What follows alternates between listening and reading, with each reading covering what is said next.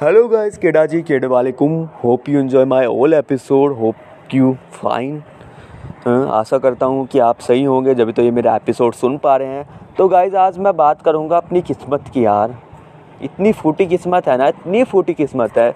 अगर मैं कुछ साहस भी करके कुछ कोशिश करने की कोशिश भी करता हूँ ना, तो उसमें भी ना वो मज़ा नहीं आता। उसमें भी इतनी बाधाएँ, इतनी मुश्किलें मेरे सामने खड़ी हो जाती हैं। एक पार करता हूँ तो हज़ार मुश्किलें आके आगे और खड़ी हो जाती हैं।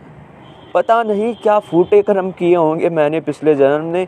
पता नहीं किस गरीब आत्मा का दिल दुखाया होगा आज मेरे साथ जो ये हो रहा है। कहते हैं ना कि पुराने जन्मों का खेल है ये, जो तुमने बोया है वो काटोगे। तो पता नहीं किस बेचारे के लिए मैंने इतनी मुसीबतें खड़ी करी थी कि इस जन्म में मुझे इतनी मुसीबतें का सामना करना पड़ रहा है।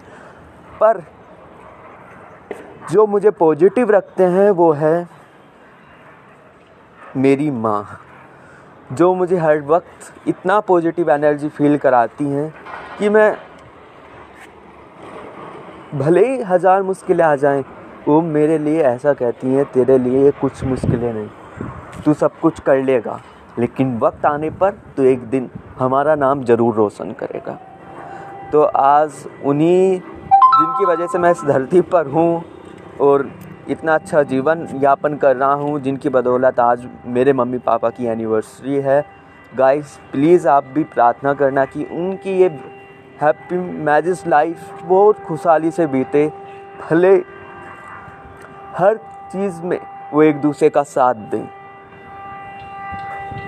तो गाइस प्लीज़ आप सभी, अगर मुझे कभी भी छोटी सा भी इतनी सी भी इज्जत करते होंगे ना, इज्जत भी नहीं, इतना सा भी प्यार करते होंगे ना, 0.01%, तो आज वो प्यार ना ज़िंदगी भर के लिए मेरे मम्मी पापा के लिए कन्वर्ट कर दो, क्योंकि वही मेरी ज़िंदगी है, वही मेरा सब कुछ है। उनके लिए ही मैं जीना पसंद करता हूँ और उनके लिए ही जीता हूँ। मेरे जीना का मकसद ही वो है मात्र। तो प्लीज़ आज यही था, छोटी सा हिंट था और थोड़ा सा लाइफ पे डिस्कशन किया मैंने अपना। Thank you, lots of love to you guys, thank you.